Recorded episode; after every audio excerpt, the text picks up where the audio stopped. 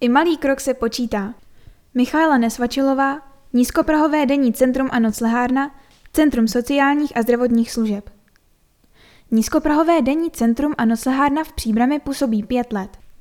Nízkoprahové zařízení nejdříve sídlilo v prostorách bývalé protialkoholní záchytné stanice, které však byly nevyhovující. Město postavilo nové centrum pro osoby bezdomova, které je v provozu přes tři roky. Denní centrum má kapacitu 30 a noclehárna 24 klientů.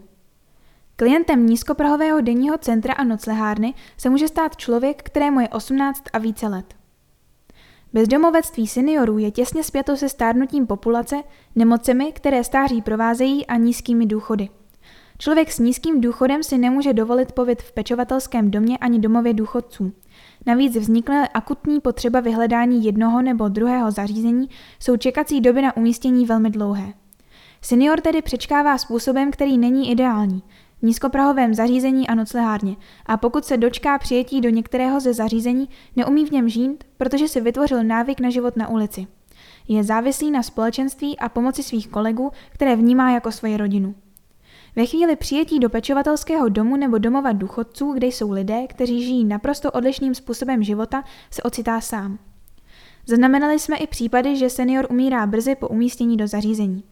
Abychom předešli vyloučení ze společnosti těch seniorů, kterým se podařilo dostat do některého z pobytových zařízení, snažíme se jim umožnit návštěvy denního centra a zprostředkovat jim setkávání s přáteli. Většinou však klienti zůstávají v našem zařízení tak dlouho, dokud jim to zdravotní stav dovolí. Zdravotní stav bezdomovců je jedním z dalších problémů. Velké procento osob bezdomova má postižení či chorobu. Většina z nich neplatí zdravotní pojištění a tím nemohou čerpat lékařskou péči. Pokud dojde k nemoci nebo zranění osoby bez přístřeší, je jí poskytnuta pouze základní zdravotní péče. Jestliže přijede záchranná služba a lékař vyhodnotí situaci jako méně vážnou, je provedeno ošetření na místě a pacient je propuštěn zpět na ulici. Lékař samozřejmě doporučuje, aby si dotyčný vyřídil doklady a pak řešil svůj zdravotní stav. Pokud se ale ošetřený cítí lépe, už k tomu nedojde. Snažíme se klientovi vysvětlit důležitost péče o zdravotní stav a skrze terénní služby jim pomoci. V souvislosti se zdravotní péčí se také setkáváme s tím, že člověk bezdomova předstírá závažnou nemoc nebo epileptický záchvat, i když mu nic není. Musí být přivolána záchranná služba a to jenom proto, aby se o něj někdo zajímal. V této chvíli musíme klientovi sdělit, že svým jednáním blokuje sanitku, kterou někdo potřebuje pro záchranu života. Závislost je velmi závažným problémem našich klientů. V této skupině je osoba, která netrpí nějakou závislostí spíše výjimkou. Lze pochopit, že člověk, který se ocitl na samém dně, vyhledá alkohol nebo drogu proto, aby se alespoň na chvíli cítil lépe a zapomněl na své starosti. V tu chvíli nevnímá, že návrat do společnosti pro něj bude prakticky nemožný. Existuje mizivé procento závislých lidí bez domova, kteří vyhledají léčbu, úspěšně ji absolvují a pak bez recidivy po zbytek života abstinují. Setkáváme se s poměrně častým nástupem do léčby, ale je to spíše účelové jednání. Klienti mají zájem o léčbu hlavně v zimních měsících, aby přečkali nejchladnější období. Většinou však léčbu nedokončí a pokud ano, velmi brzy se vracejí ke svým původním návykům, a to i vlivem okolí, v němž se pohybují. V tomto případě se nám osvědčila změna prostředí, konkrétně motivace ubytování. Na tomto postupu se s klientem předem domluvíme a realizujeme jej hned po návratu z léčebny. Lidé bez domova jsou ve větší míře než ostatní ohroženi zločinem. Mohou se stát pachateli, ale i oběťmi kriminálních činů. Mezi našimi klienty se nachází vysoké množství osob propuštěných z výkonu trestu a jelikož se lidé bezdomova navzájem přizpůsobují, je na snadě, že ti, kteří ještě žádný trestní čin nespáchali, se o to pokusí.